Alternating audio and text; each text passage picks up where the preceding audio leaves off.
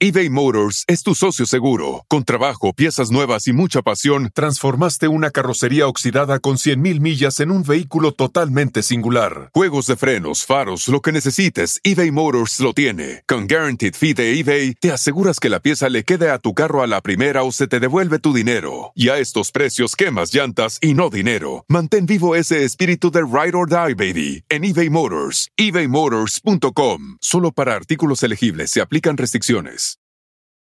Emmy award winning John Mullaney presents Everybody's in LA, a special run of six live episodes created by and starring Mullaney that'll stream live on Netflix during the Netflix is a Joke Fest. The comically unconventional show will feature special guests where John Mullaney explores the city of Los Angeles during a week when every funny person is in it. Watch John Mullaney Presents Everybody's in LA, debuting May 3rd live at 7 p.m. Pacific Time, only on Netflix. Oye, Martita, ¿tú qué llevas tanto tiempo viviendo en Estados Unidos, Sí. pero pues evidentemente eres súper mexicana. ¿Qué Ajá. festejas, el Halloween o el Día de Muertos? Los dos.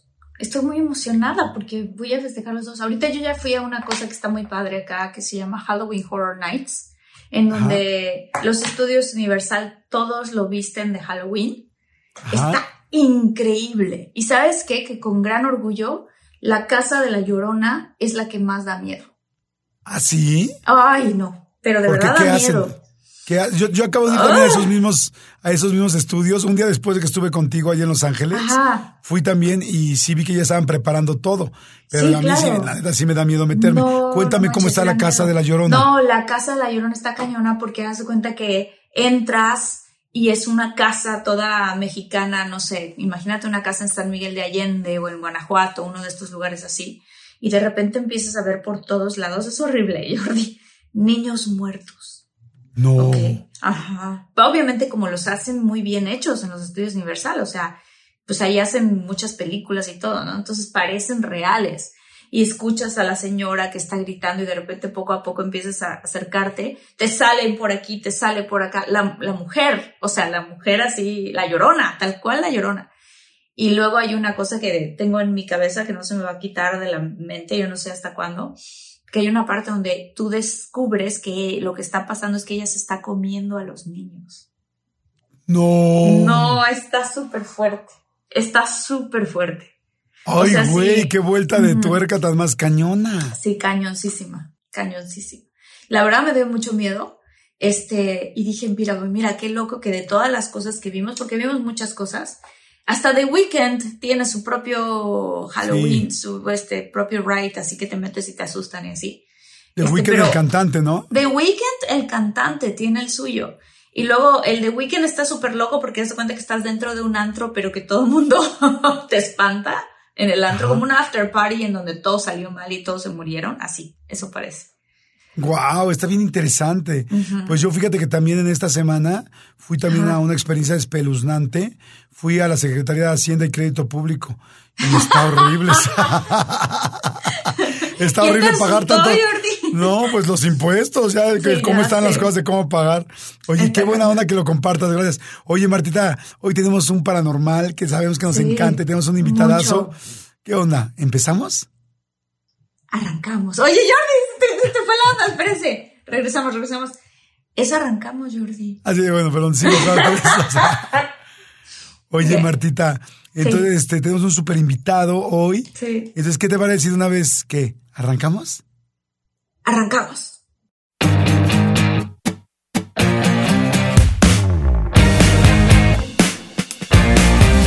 Hola, ¿qué tal, muchólogos y michólogas? Esto es de todo un mucho, un episodio más. Me da mucho gusto que nos estén escuchando o inclusive viendo si son Hola. reyes y afortunados del YouTube. Hola, hola a todos. Estoy súper contenta de estar aquí con ustedes. Yo soy Marte Gareda. Aquí estoy con Jordi Rosado. Y como dijo Jordi, hoy tenemos a un invitado muy especial. Porque estos paranormales, fíjate Jordi que muchas veces cuando nos paran los muchólogos a saludarnos y así, este, yo les pregunto cuáles son los episodios que más les gustan. Y muchos de ellos dicen que los paranormales. Entonces, ¡ah! entonces me bueno, a mí y a Jordi que le da miedo, pero a mí me encanta, me encanta, me encanta. Entonces hoy vamos a estar con Fepo, que él tiene de hecho un podcast paranormal y un canal de investigación y difusión de fenómenos no humanos, o sea, ovnis extraterrestres, que habla de duendes, de fantasmas y además de anomalías que suceden dentro y fuera de nuestro planeta. Es el top 15 de los mejores podcasts en México, tiene más de 3 millones de seguidores en todas sus redes y él es Fepo. ¿Cómo estás, Fepo? ¡Eh! Hola, ¿qué tal? Muchas gracias. Qué, qué gusto estar con ustedes. Igualmente, querido Fepo, qué padre, felicidades por esos lugares que, obtienes constantemente en los primeros 15 lugares de los podcasts y además, pues bueno, pues es el podcast paranormal, o sea que era evidente que en algún momento teníamos que estar juntos porque, bueno, pues nosotros llevamos mucho tiempo también haciendo estos podcasts y tenemos muchas ganas de poder compartir contigo y ahora además tú nos vas a compartir algo muy importante porque estás mandándonos historias de tu gente. Cuéntanos un poquito cómo está eso. En, el podcast paranormal tenemos un acercamiento muy fuerte con las personas. Desde el principio empezamos en este podcast tratando todos estos temas paranormales y no humanos desde un punto de vista serio.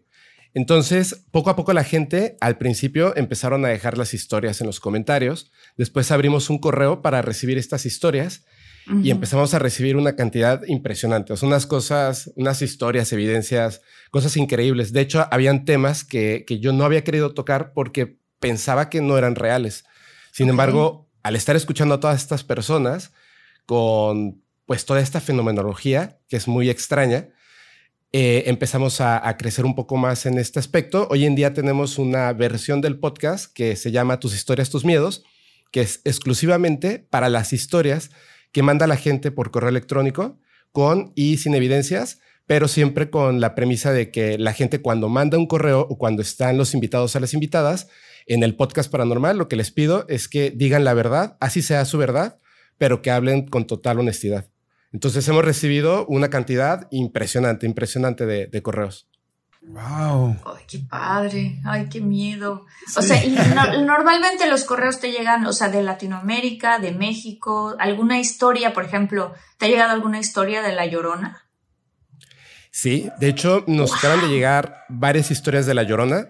Yo no sé si, si sea eh, quizá por el, el tema de las fechas que se comienzan a acercar, pero tiene como picos, o sea, ciertos fenómenos tienen picos. Ahora de La Llorona nos llegaron tres, dos con evidencia, uno en Tijuana. Sí, es, es muy extraño porque a lo mejor no son historias tan, tan potentes porque son más que nada encuentros, ¿no? Con La Llorona o con lo que se considera que es La Llorona. Al final, quizá no es la misma, el mismo ser, pero sí es un, espectro de una mujer que está llorando por sus hijos. En Tijuana, unas personas estaban eh, en casa y escucharon el, grito ¿no? de la llorona. Primero pensaron que se trataba a lo mejor de unos gatos que se estaban peleando o quizá un bebé del vecino. Entonces asoman por la ventana y notaron que había como una figura eh, a lo lejos en la oscuridad. Entonces comienza a grabar con su celular y esta figura sí va avanzando en el camino y poco a poco ese sonido que, suena como un llanto se empieza a notar, no exactamente el que diga, hay mis hijos, pero sí que está llorando y de repente eh, grita, ¿no? O sea, como hace como un grito de dolor y se nota claramente pues que es esta, esta mujer, ¿no? Que está ahí, que extrañamente en todos estos videos siempre está vestida con este blanco, como si... híjole. Como si fuera una de boda o de... Como un manto blanco. Una como un manto blanco. Como si no le pudieras incluso ver el rostro, como si lo tuviera tapado. Esto que era clásico antiguamente, que era negro. Un velo. Como un velo pero en blanco, ¿no? Y también otro que me mandaron desde Costa Rica, que esto es extraño. y tienes el video. O sea, existe Sí, de los dos tengo el video. No manches. Y, la mujer se, ve que camina. mujer? Sí, sí, sí. a ver si, lo podemos insertar aquí el video para que la gente que lo ve en YouTube pueda ver esto. Yo se los mando. Claro, yo se los mando, se los mando. Wow.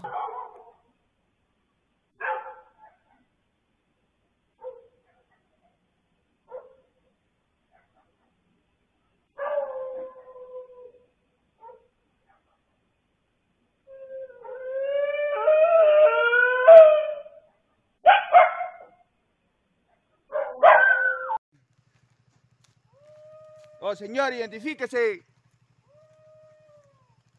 Señor. Identifíquese, señor. ¿Me están escuchando, compañero? Señor, identifíquese. Señor. Sí, sí, copiando, copiando. Señor, identifíquese. Señor. Oye, ¿la mujer camina o levita? Pues pareciera que levita porque como que se balancea. El, el manto le tapa hasta los pies. Entonces, como que se balancea a lo lejos y se mueve. Y el otro, que es, ese es el que a mí me da más miedo, es uno que fue grabado en Costa Rica. Estaban unas personas y eh, esto es en un pueblo. Entonces, observan a unas personas que están en, un terreno que es como eh, donde juegan fútbol. Y estas personas piensan que es una pareja que están yendo como a la oscuridad porque son, es una pareja de infieles. Entonces, ellos lo que piensan es que van a cachar estos infieles con el celular y los perros empiezan a ladrar. Entonces se acercan y esta pareja pues se va o desaparece y lo que queda es la silueta de una mujer que empieza a caminar hacia ellos. Los perros se ponen como locos, empiezan a, ladrar, pero no se acercan. Y el, el grito, ahí sí, ese es un grito, pero súper desgarrador. O sea, yo cuando lo escuché la primera vez, pensé que era falso porque da muchísimo miedo. Es un, es un grito horrible y es, es una silueta que está muy alejada. Entonces, estas personas tuvieron miedo, como los perros, ¿no? Que no se querían acercar a la figura por alguna razón y estaban muy inquietos y se alejan. Se escucha como si fueran unos policías que están hablando entre ellos porque están diciéndole a la persona, a la llorona, le están gritando, identifícate, identifícate, ¿quién eres? Ah. Identifícate. Y la mujer empieza a gritar fuertísimo y entonces mejor deciden alejarse. Pero ese, ese tipo de evidencias sí mandan muchísimo, ¿eh? No manches. Qué fuerte, qué fuerte. Oye, Fepo, ¿a ti te ha pasado algo?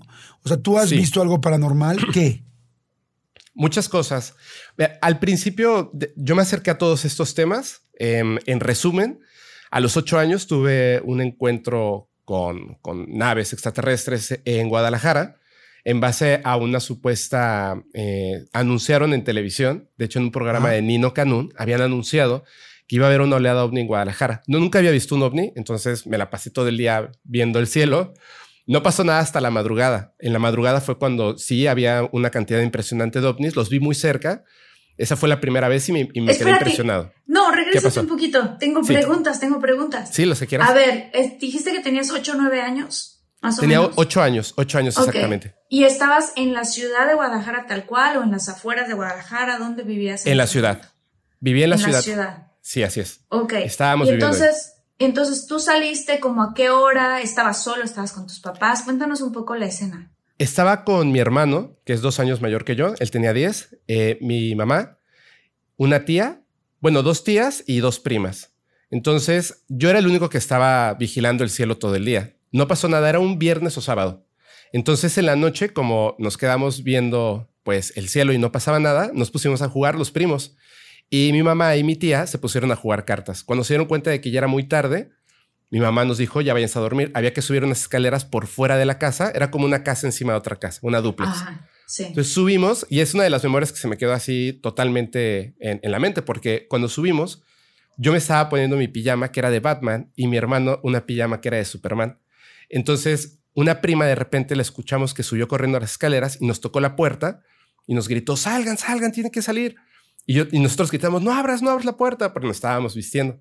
Entonces, cuando salimos, ella estaba en el balcón nos dijo, miren.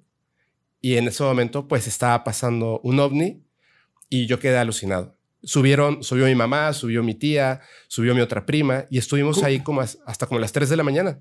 ¿Cómo era?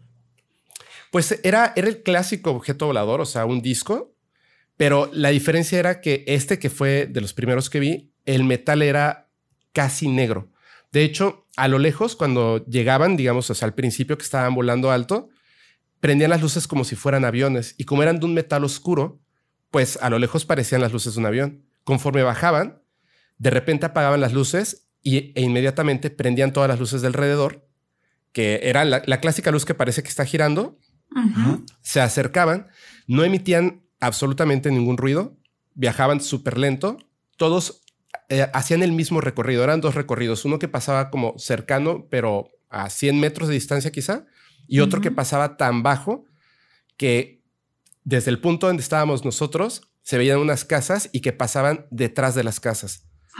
Entonces, hubo un momento en que notamos que algunos de estos objetos pasaban Mm, casi encima de nosotros, pero no los notabas porque no hacían ese ruido. Sin embargo, justo cuando pasaban encima de ti, se sentía como una vibración. Yo lo que, lo que, lo, más o menos para explicarlo, como si fuera un panal de abejas y estuvieran así como el eso, como la vibración del ambiente, que no es un sonido exactamente, es como una vibración del ambiente justo cuando pasaban encima de ti.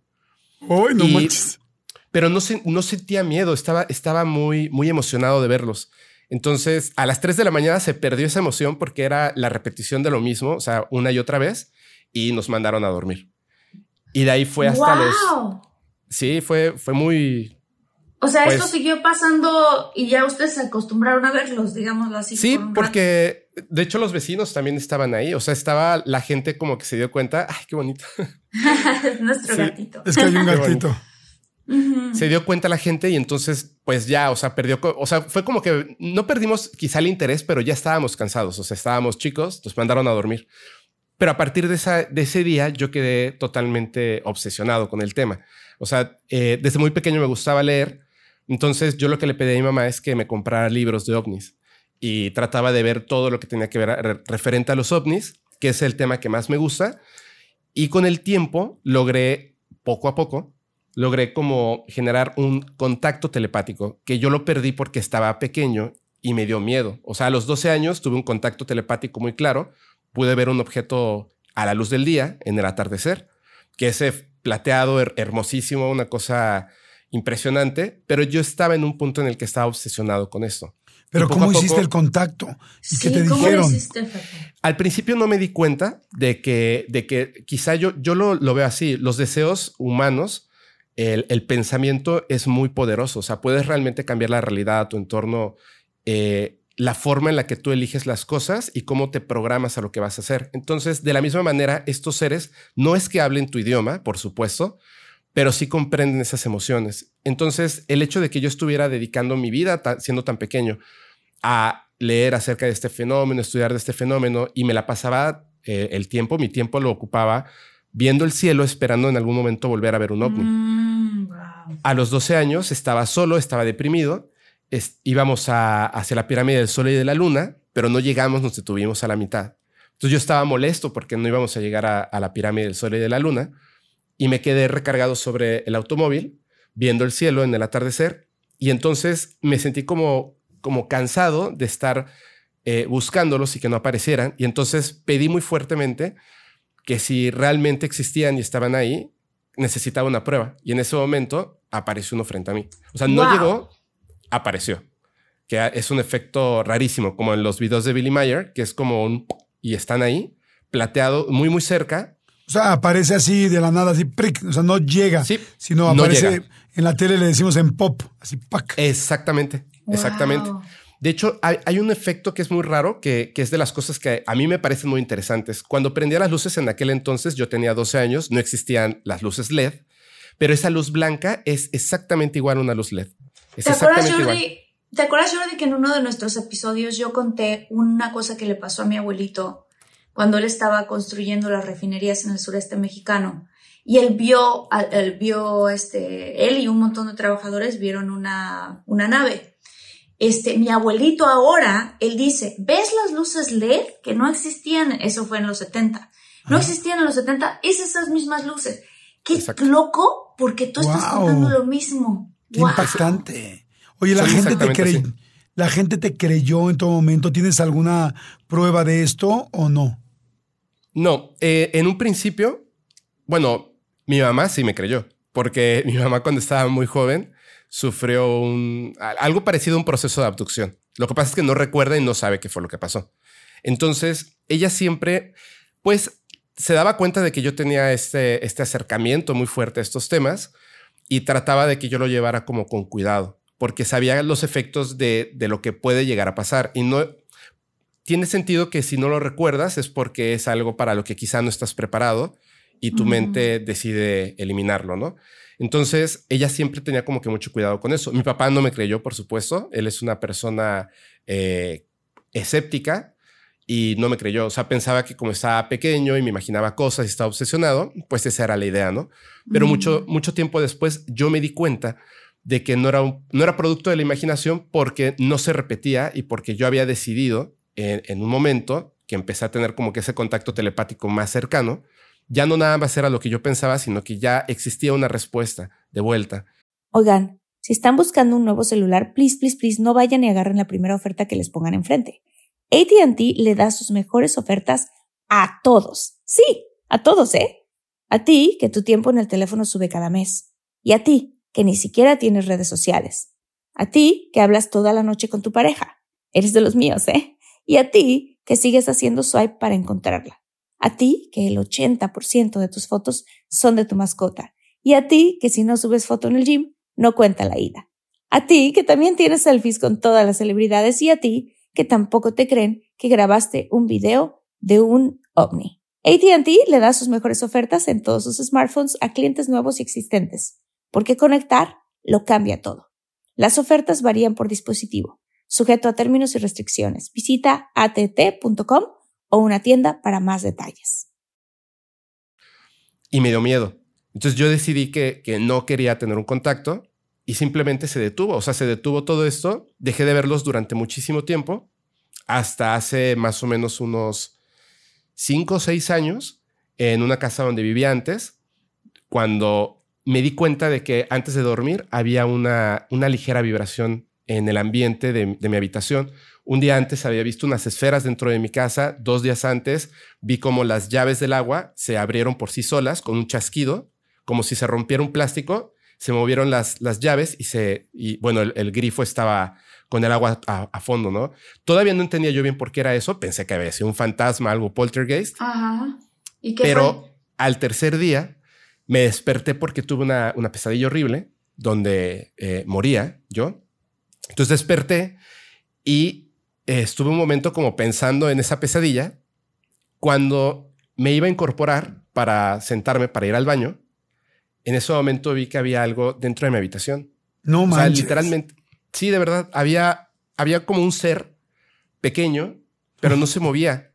Y yo lo que pensé, yo pensé que había dejado, pensé que había dejado eh, un, una silla y que había dejado algo encima y que lo que se veía con la forma de, pues, de un ser era una silla o algo, ¿no? Porque había un, balcón y yo dejaba las, pues, este, las cortinas hasta arriba. Eh, y, y, bueno, entraba un poco de luz de la ventana, entonces veía la silueta entonces yo me quedé viendo, observando el ser, sentado en la cama, cuando de repente movió la cabeza. En el momento en el que movió la cabeza, no. Fue, fue una sensación, o sea, no. el susto fue grandísimo.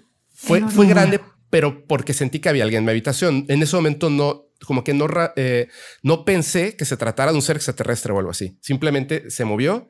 Entonces me quedé impresionado y noté el brillo en sus ojos por la luz que entraba en la orillita. Y fue como que en el momento en el que el ser hizo contacto, sus ojos conmigo, y sentí como electricidad que pasó desde la nuca por toda la espalda. Wow. Y en ese momento no es, no es lo mismo que cuando se te sube el muerto. La diferencia es que en ese momento tú ya no, tú ya no posees como que la voluntad de moverte o pensar siquiera. Es como, como que entras en un momento de, de sumisión total. Sí, como que él te está control, como que te está controlando, ¿no? Sí, incluso tus pensamientos, porque ese miedo que yo tenía, yo sentía como este ser lo disminuía a propósito. Entonces yo pasé de estar asustado a estar enojado porque no me gustaba el hecho de que no podía tener el control de, mi cuerpo, de, mis pensamientos. Sí, e, era horrible. Entonces yo trataba con todas mis fuerzas, trataba de, soltarme de esto, empecé a sudar por el esfuerzo y el ser, yo siento que, que él como que no lograba conectarse totalmente conmigo porque aunque él trataba de calmarme, no avanzaba hacia mí, solamente estaba parado y movía la cabeza como tratando de, entender qué es lo que estaba pasando. Mm, Mientras yo me estaba, yo estaba tratando de zafarme, llegó un punto en el que me di cuenta de que estaba agotando tantas mis energías porque era mucho el esfuerzo, que mentalmente le, yo le, le, pasé un mensaje a él de vuelta y le dije, haz lo que tengas que hacer, pero ya suéltame.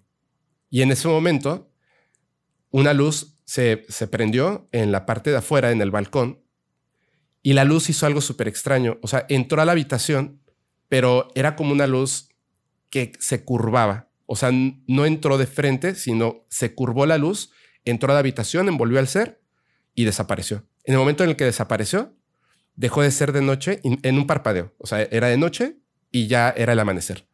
Y entonces yo ya me solté y no me pude mover un, momento. Estuve unos minutos ahí respirando, tratando como de volver a, tener energías. Me paré, fui al baño y en ese momento fue cuando me di cuenta de que obviamente no era un fantasma, no era otro tipo de cosas. Y me empecé a revisar el cuerpo, a revisar los dientes, a revisar. Pues hay como ciertas cosas que se habla que te dejan como detalles, pero no había nada. Definitivamente. O sea, como que no te llevó, o sea, como que no te había abducido, solamente había habido como un. Oye, yo no creo que sea. No creo que sea ninguna eh, casualidad que, claro. que, un, que tu mamá tuviera una experiencia como esta antes de chica. Y luego tú, o sea, quizá yo el otro día entrevistaba a una persona que sabe muchísimo de ovnis, inclusive también a, a Jaime Maussan, y me decía que efectivamente que como que normalmente cuando había unas abducciones buscaban los extraterrestres a, cierto tipo de gente y generalmente con una línea genética. O sea, exactamente lo que estás diciendo. Entonces, como que si tu mamá había tenido esto y luego tú tienes esa sensibilidad para sentirlos, llamarlos o acercarte o verlos, pues me hace como mucho sentido porque me decía que buscan de repente esta persona que, entrevistaba que buscan como un cierto tipo de información y de sensibilidad, así como los fantasmas o los seres, eh, pues sí, sí, los fantasmas. Elementales. sí, a los espíritus encuentran a mediums o gente que son más o menos sensibles. Aquí en el caso es muy claro, este, Martita es muy sensible y tiene abierto ese ojo. Yo no lo tengo abierto, a mí no me ha pasado nada que yo vea un fantasma más que muy chiquito y este y nunca volví a sentir nada. yo creo que en tu familia sí hay sí hay esa pues sí esa parte no sé si genética o transmisora que puede sensibilizarse para verlos y acercarse a ellos y ellos a ustedes. Yo, yo creo que tiene que ver muchísimo, justamente eh, puede ser algo genético y creo que también tiene que ver con el miedo. Eh, las personas que, que se acercan mucho a estos temas y empiezan a tener como que un contacto, ya sea con seres extraterrestres, o sea, como entidades de otras realidades, fantasmas, etcétera, tiene que ver con la capacidad y el gusto que tienen, que tienen las personas hacia eso. Yo lo que, lo que decía que a los 14 años yo detuve ese contacto era porque tenía miedo de que sabía que podía llegar a ocurrir. Entonces yo conscientemente decidí que no quería que pasara porque tenía miedo. Y de verdad, o sea, es que se detuvo en absoluto. Cuando pasó esto hace unos cinco años más o menos, fue el momento en el que yo decidí que otra vez, o sea, yo quería volver a tomar ese contacto. Ahora le digo a la gente en la comunidad porque me preguntan, o sea, yo estoy seguro de que, de que no fui abducido. O sea, yo creo que fue un intento, pero no se logró porque tenía miedo, o sea, porque estaba enojado, porque no, no quería. Entonces, pues no lo iban a permitir. Después de esto, eh, yo le comento a la gente que es posible que cualquier persona en este planeta pueda generar ese contacto, pero tiene que estar, tiene que tener como que una, una capacidad física, mental y espiritual para que pueda existir esa conexión. O sea, existen los eventos fortuitos, ¿no? Las personas que son abducidas en carretera y más, pero las personas que generan ese contacto, que es, pienso yo que es preferible un contacto por invitación a que simplemente te abduzcan mientras estás durmiendo, es el hecho de que eh, hay una aceptación de tu parte. Pierdes el miedo y estás consciente de que quieres hacerlo y creo que esa es la manera correcta de hacerlo. En el caso de mi mamá fue, eh, no empezó, como bien lo dices Jordi, no empezó por ella, empezó más a, em, empezó por, por mi abuelo. No, bueno.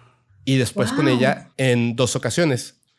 Una que es donde tuvieron éxito en, en poder este, abducirla y otra donde no tuvieron éxito porque ella se resistió cuando había, estaba mi hermana chiquita.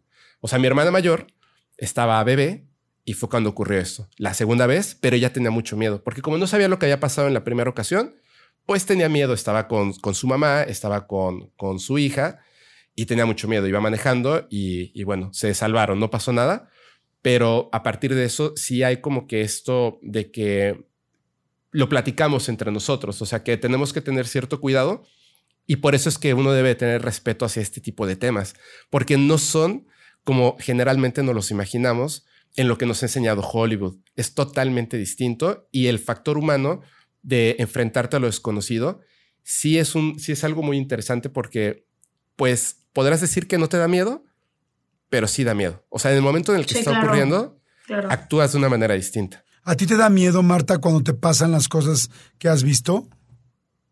Sí, claro que sí. Sobre todo, ¿sabes cuándo da más miedo? Después de que pasaron. No sé si, si está de acuerdo, pero mientras están ocurriendo, estás tanto en el momento que en ese instante no necesariamente... Además, bueno, las cosas que a mí me han pasado han sido como muy rápidas o han... las que he tenido que me han pasado donde han habido otras personas y los tres hemos estado ahí o los cuatro hemos estado ahí, como que de cierta manera al estar con las demás personas y estar viviendo lo mismo, te ayuda a que no sientas tanto miedo, pero inmediatamente que la cosa se va o la cosa desapareció, ahí es donde te entra más miedo porque te das cuenta de la realidad, ¿no? O sea, como que dices, no, esto sí lo viví. Oye, te quería preguntar, perdón, quería preguntarle algo rapidísimo a Fepo de esto. Sí. Este, como le ha pasado a tu mamá, le ha pasado a tu abuela y así, ¿cuál es tu conclusión personal de ellos? O sea, ¿qué están haciendo aquí? ¿Siempre han estado aquí? ¿Vienen a visitarnos? ¿Cuál, ¿Cuál, es tu, opinión al respecto? Yo, creo que, que, que, no, son, no son pocos. O sea, yo creo que son muchos y que por supuesto han, han, llegado a la Tierra desde hace muchísimo tiempo. Estoy convencido de que han estado visitando la Tierra muchísimo antes de que existiéramos nosotros como, como humanidad moderna, ¿no?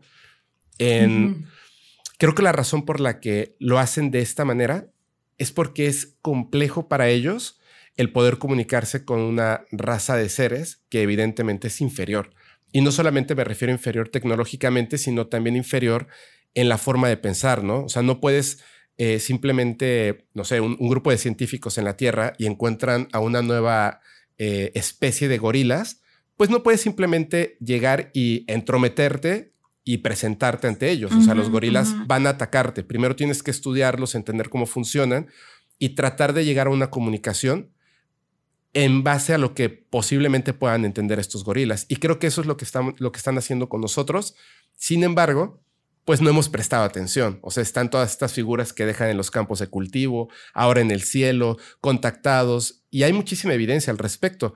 Pero en conjunto la humanidad decide no hacer caso a esto. Y además el mensaje es muy claro, ¿no? O sea, estás en un cosmos, en un vecindario intergaláctico, donde pues tú eres el único vecino que está destruyendo su planeta, detente, y no nos detenemos. Entonces, creo que no pueden entrometerse, así como yo no puedo ir y meterme a la casa del vecino y decirle cómo debe vivir su vida.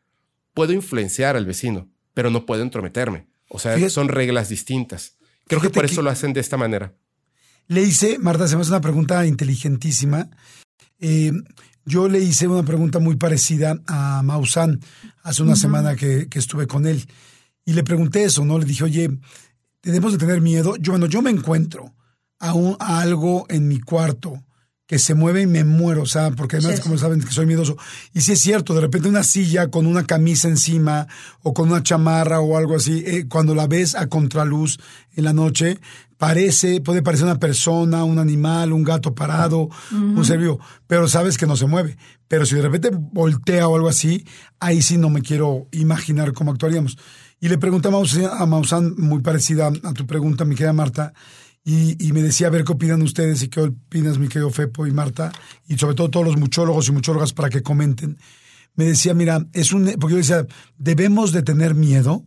Mm. Y me dijo, no, no debemos de tener miedo porque en realidad no vienen, o sea, los, o sea, ya, ya, la NASA ya lo aceptó, ya el Pentágono ya lo aceptó, ya los países ya lo aceptaron, o sea, ya esto ya no es un supuesto.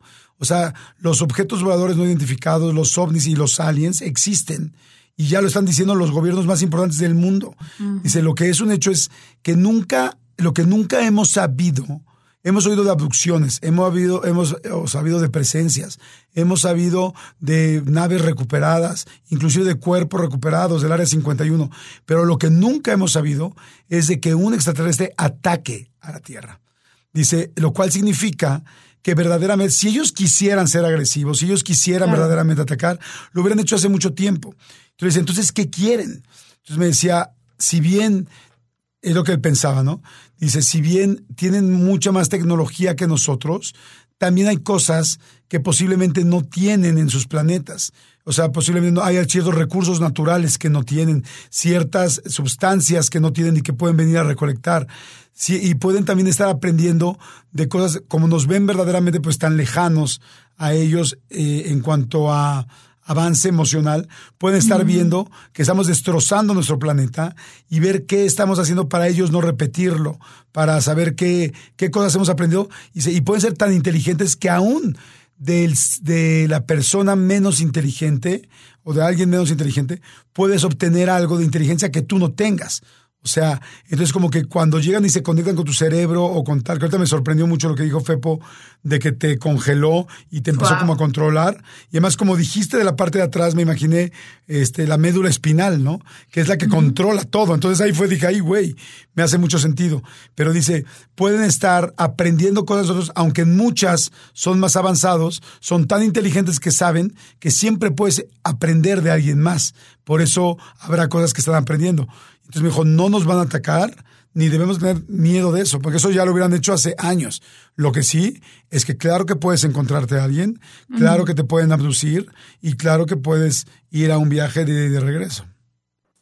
Y es que, es que además está el hecho de que cómo vamos a confrontar esa realidad cuando exista, ¿no? Si no nos podemos poner de acuerdo ni siquiera entre nosotros, ya sea porque tenemos eh, eh, un, color distinto o porque tenemos una creencia distinta, imagínense cuando es totalmente una cultura ajena absolutamente a todo lo que tiene que ver con la Tierra, creencias absolutamente distintas y cómo vamos a, a lograr nosotros como humanidad, más allá del contacto, cómo mantener paz ¿no? entre, entre una nación alienígena y nosotros los seres terrestres. Va a ser súper complejo. Sí, está fuertísimo. ¿Tú qué opinas, Martita? Yo creo que, o sea, yo opino lo mismo y también lo mismo que dijo Maussan. O sea, que, que realmente, si no, o sea, con la tecnología que ellos tienen, si ya nos quisieran eliminar, ya lo hubieran hecho. Siento que hay como una especie de, no siento, también lo he leído, ¿eh? que hay una especie de código galáctico, se supone, donde ellos no pueden interferir de cierta manera, o sea, pueden llegar y advertirnos de no usar bombas atómicas y todo este tipo de cosas, desactivarlas, como sabemos que ha ocurrido, lo pueden hacer ¿por qué? Porque eso afectaría a toda la galaxia, realmente, ¿no? Pero que así como que meternos en hacia dónde vamos nosotros con la evolución humana, tiene que haber entonces un acuerdo entre incluso cierta nación y ellos para intercambiar información, ¿no? Incluso yo había escuchado que el hecho de que empezaron a, a este, ¿cómo se llama? Abducir abducir gente y meterles chips y hacerles cosas, eso venía como de un acuerdo que habían generado. Así es. Eh, no, creo, que fue el presidente Eisenhower, la verdad no sé, no me acuerdo si es, es, correcto. es él. Sí, es él. Este, entonces, que no pueden hacer nada siempre y cuando, sí pueden, solamente que haya un acuerdo. ¿Tú crees esto, Fepo? Sí. Sí, totalmente. El, he, visto, por ejemplo, que, que hay como algunas cosas, porque hay historias antes de que existiera este supuesto acuerdo, donde encontraron, se dice que el primer encuentro con un, con un alienígena fue un, encuentro arqueológico. ¿Lo habían escuchado? No. Eh, yo sé de, de una de las figuras que existen aquí en México, este, que es el, pues sí, el astronauta le llaman, ¿no? ¿El de Pacal? Ajá, el del Pacal. Sí. ¿El hombre de Pacal? sí. Pero me refiero, me refiero a, un objeto físico extraterrestre con seres extraterrestres. Fue un encuentro arqueológico en una zona de Estados Unidos.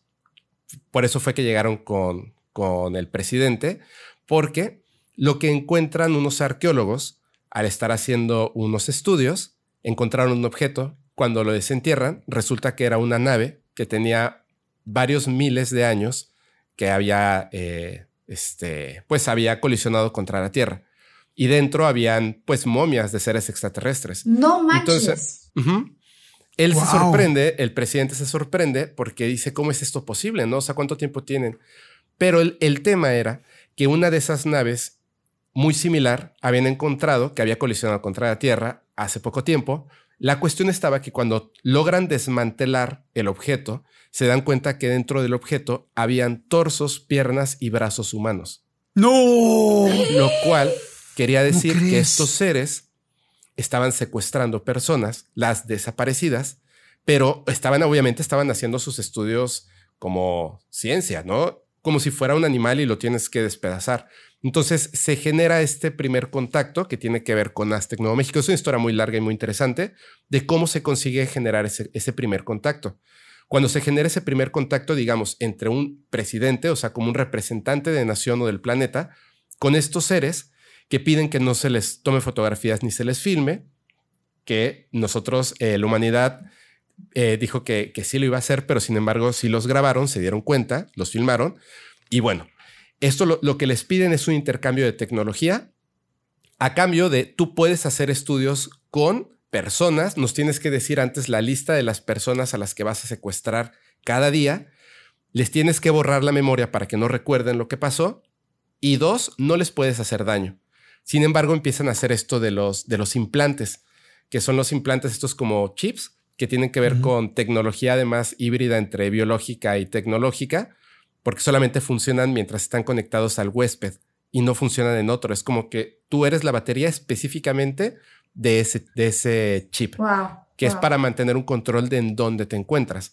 Y a partir de ese momento es cuando es como la, el punto de no puedes hacerle daño a la humanidad y lo respetan inmediatamente. Porque se supone además que esta raza de seres no es que no respetaran a la humanidad o fueran malos cuando estaban haciendo estos estudios y se llevaban, como a las vacas, pero a las personas, sino que simplemente es la naturaleza y es donde creo que vamos a tener un problema cuando existe el contacto y tenemos que ser conscientes de eso. Nosotros pensamos de una manera porque somos humanos, pero una raza de seres insectoides, por ejemplo, que se alimentan comiéndose vivos a otros insectos, como lo hacen los insectos el día de hoy, no van a ver la vida, el amor, el respeto a ese tipo de cuestiones de la misma manera que lo vemos y lo percibimos nosotros. Sin embargo, se entiende que en esa inteligencia es, oye, nosotros como, como humanos, pues no, no puedes simplemente agarrar gente y despedazarla para hacer estudios. Puedes llevarte a las personas, no los lastimes, los tienes que traer de vuelta vivos y tienes que eliminar esas memorias. Creo que esa es la razón por la cual en los casos de abducción, a diferencia del contacto, hay personas que al recordar lo que pasó, o sea, dicen como hubiese preferido nunca recordarlo porque lo que recuerdo es espantoso. No me pasó nada, pero es espantoso.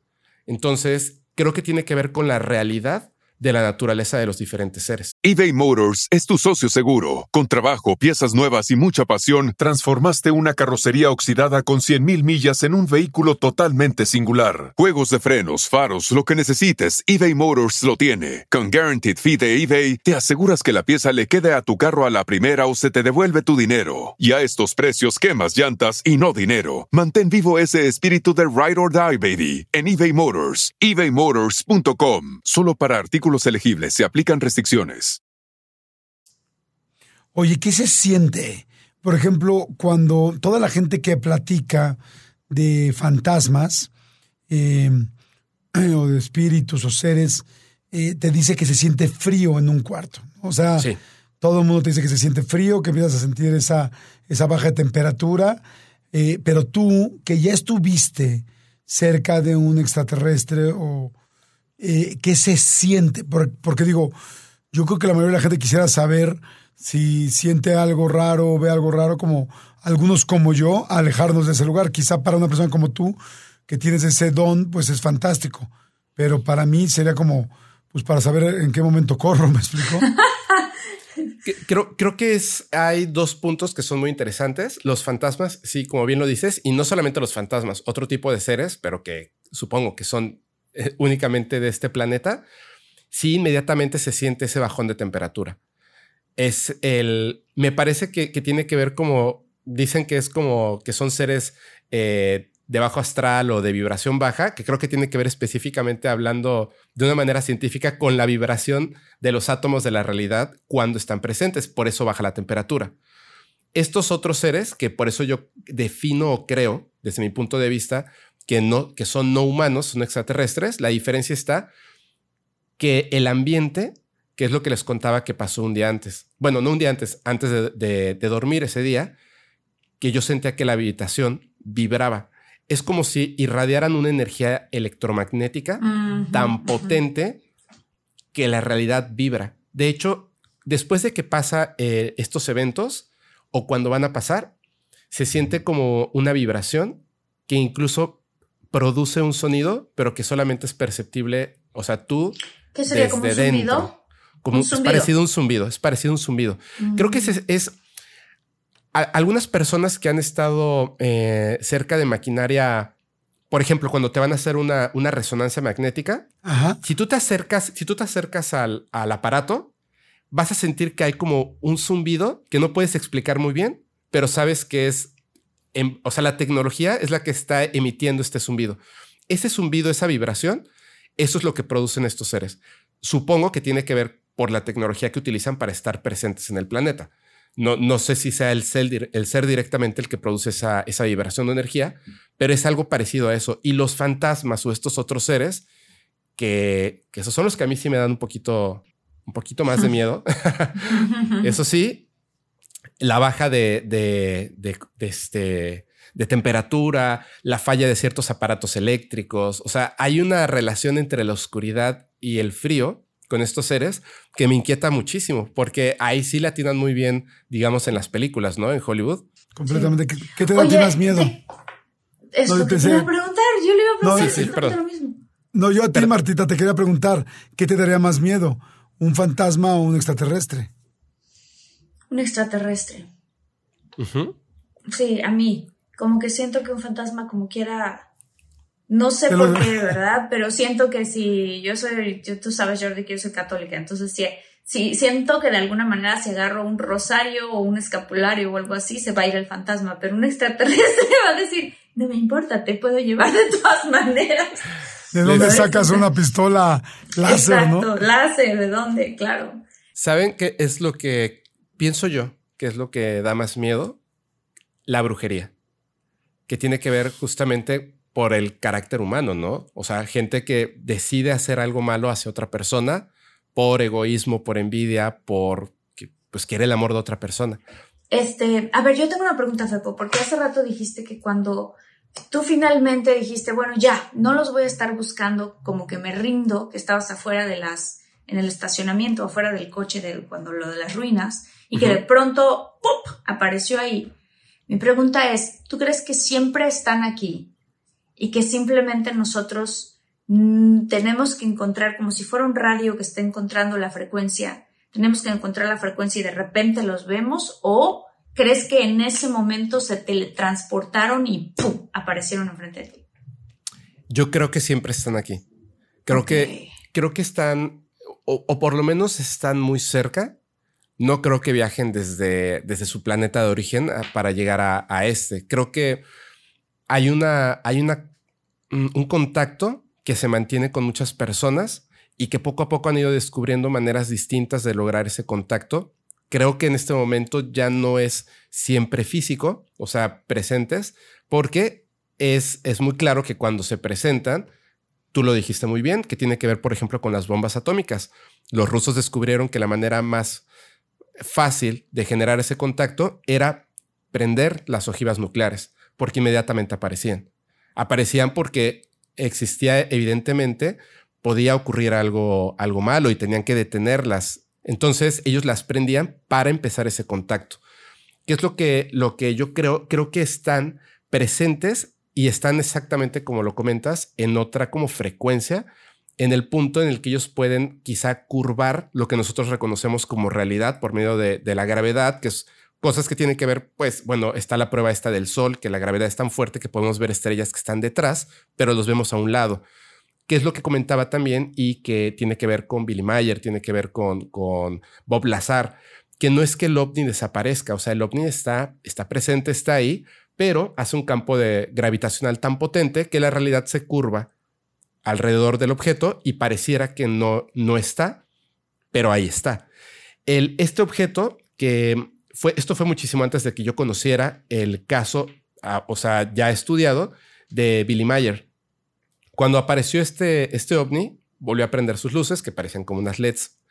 Eh, y después de que, de que hacía el recorrido de las luces, frente a mis ojos desaparecía y luego volvía a aparecer. Pero digamos que en mi campo visual, nunca se escapaba del campo visual mucho, aparecía y desaparecía en un punto. Yo, esa es la explicación que le doy. O sea, se siente como, como de película de Capulina, que de repente algo está y de repente no está. Es que es muy, es muy raro. O sea, la, realidad de, de este fenómeno es muy extraña. Entonces, digo, yo podría decir que se movía súper padre para que pues la gente crea en lo que estoy diciendo, pero prefiero contar la verdad de lo que viví. Y era, era extraño, era extraño la manera en la que aparece y desaparece, porque es como, como extraño ver que algo desaparece a tu vista y luego el objeto físico que está reflejando el sol, que es un metal claramente, de repente vuelve a aparecer en otro punto. Entonces aparecía y desaparecía. Entiendo que lo que estaba haciendo ahora, eh, estudiando todo este fenómeno, no desaparecía, aparecía. En realidad simplemente se movía en el espacio, pero en una frecuencia distinta por la cual tú dejas de verlo en lo que como humano tus ojos pueden percibir de la realidad. La realidad se curvó y lo dejaste de ver un momento y luego lo volviste a ver. Cuando dejaron de curvar esa, esa realidad por medio de tecnología. Y es... ¡Wow! ¡Wow! Está increíble, Fepo. Qué padre poder platicar contigo. Gracias por tus experiencias, por abrirte así. Eh, saludos a todos tus seguidores, a todos, a todos, a todos los muchólogos y muchólogas. Muchas gracias. Ha sido un episodio muy interesante. y, este, y, hagamos otro, hagamos una segunda parte de ovnis y también de paranormal, ¿no, Martita?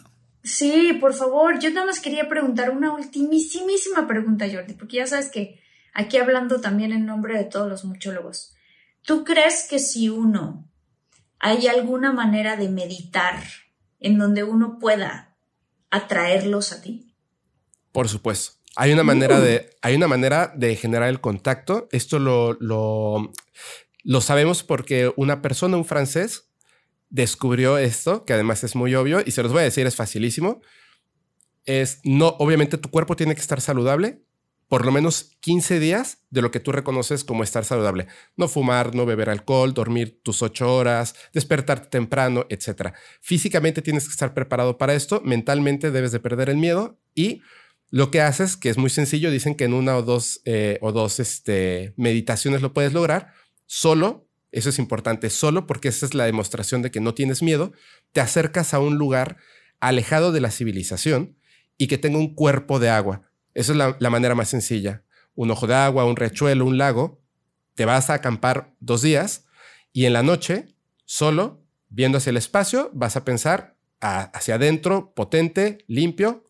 Primero meditas y cuando estés en un punto que te sientas abierto al contacto, piensas de una manera fuerte, eh, estoy aquí, estoy listo, no tengo miedo y quiero que se hagan presentes. Y va a ocurrir el contacto va a ocurrir. O sea, sí es posible, sí es posible. O sea, es posible, pero no es obligatorio, ¿no? Porque Jordi no quiere.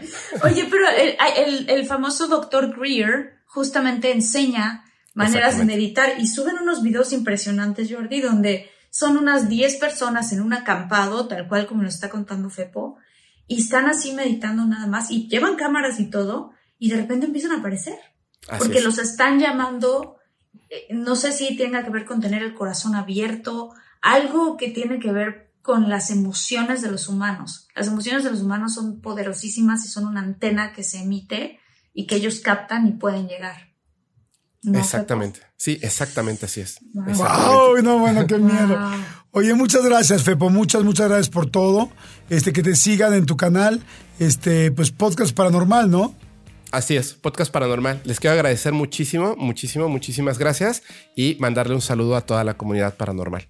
Gracias, Jordi. Gracias, Marta. gracias, muchas gracias, amigo. Oigan, gracias, saludos a toda la gente. Especiales. Saludos a Cecilia Camacho, Fabiana Campos Arano, Marisol Serna, gracias, gracias por estar ahí, por estar al pendiente, mi querido Jordi. Irma Ramírez, Rosalena Jiménez, Mónica Moreno, Muchas gracias por estar siempre los mejores, los muchólogos más pendientes. Y este, todos son muy importantes, pero estos han estado escribiendo mucho y les agradecemos. El correo contacto de todo un mucho arroba gmail.com, las redes sociales arroba de todo guion bajo un mucho. Y pues nos vemos en el siguiente, Martita. Nos escuchamos en el siguiente. Clic al siguiente. Yo voy a empezar a hacer las, las meditaciones que está diciendo Fepo a ver qué pasa. O yo. Y yo no. y tú no. y Jordi no. Bueno, nos vemos en el siguiente. Gracias, nos vemos en el siguiente. Bye.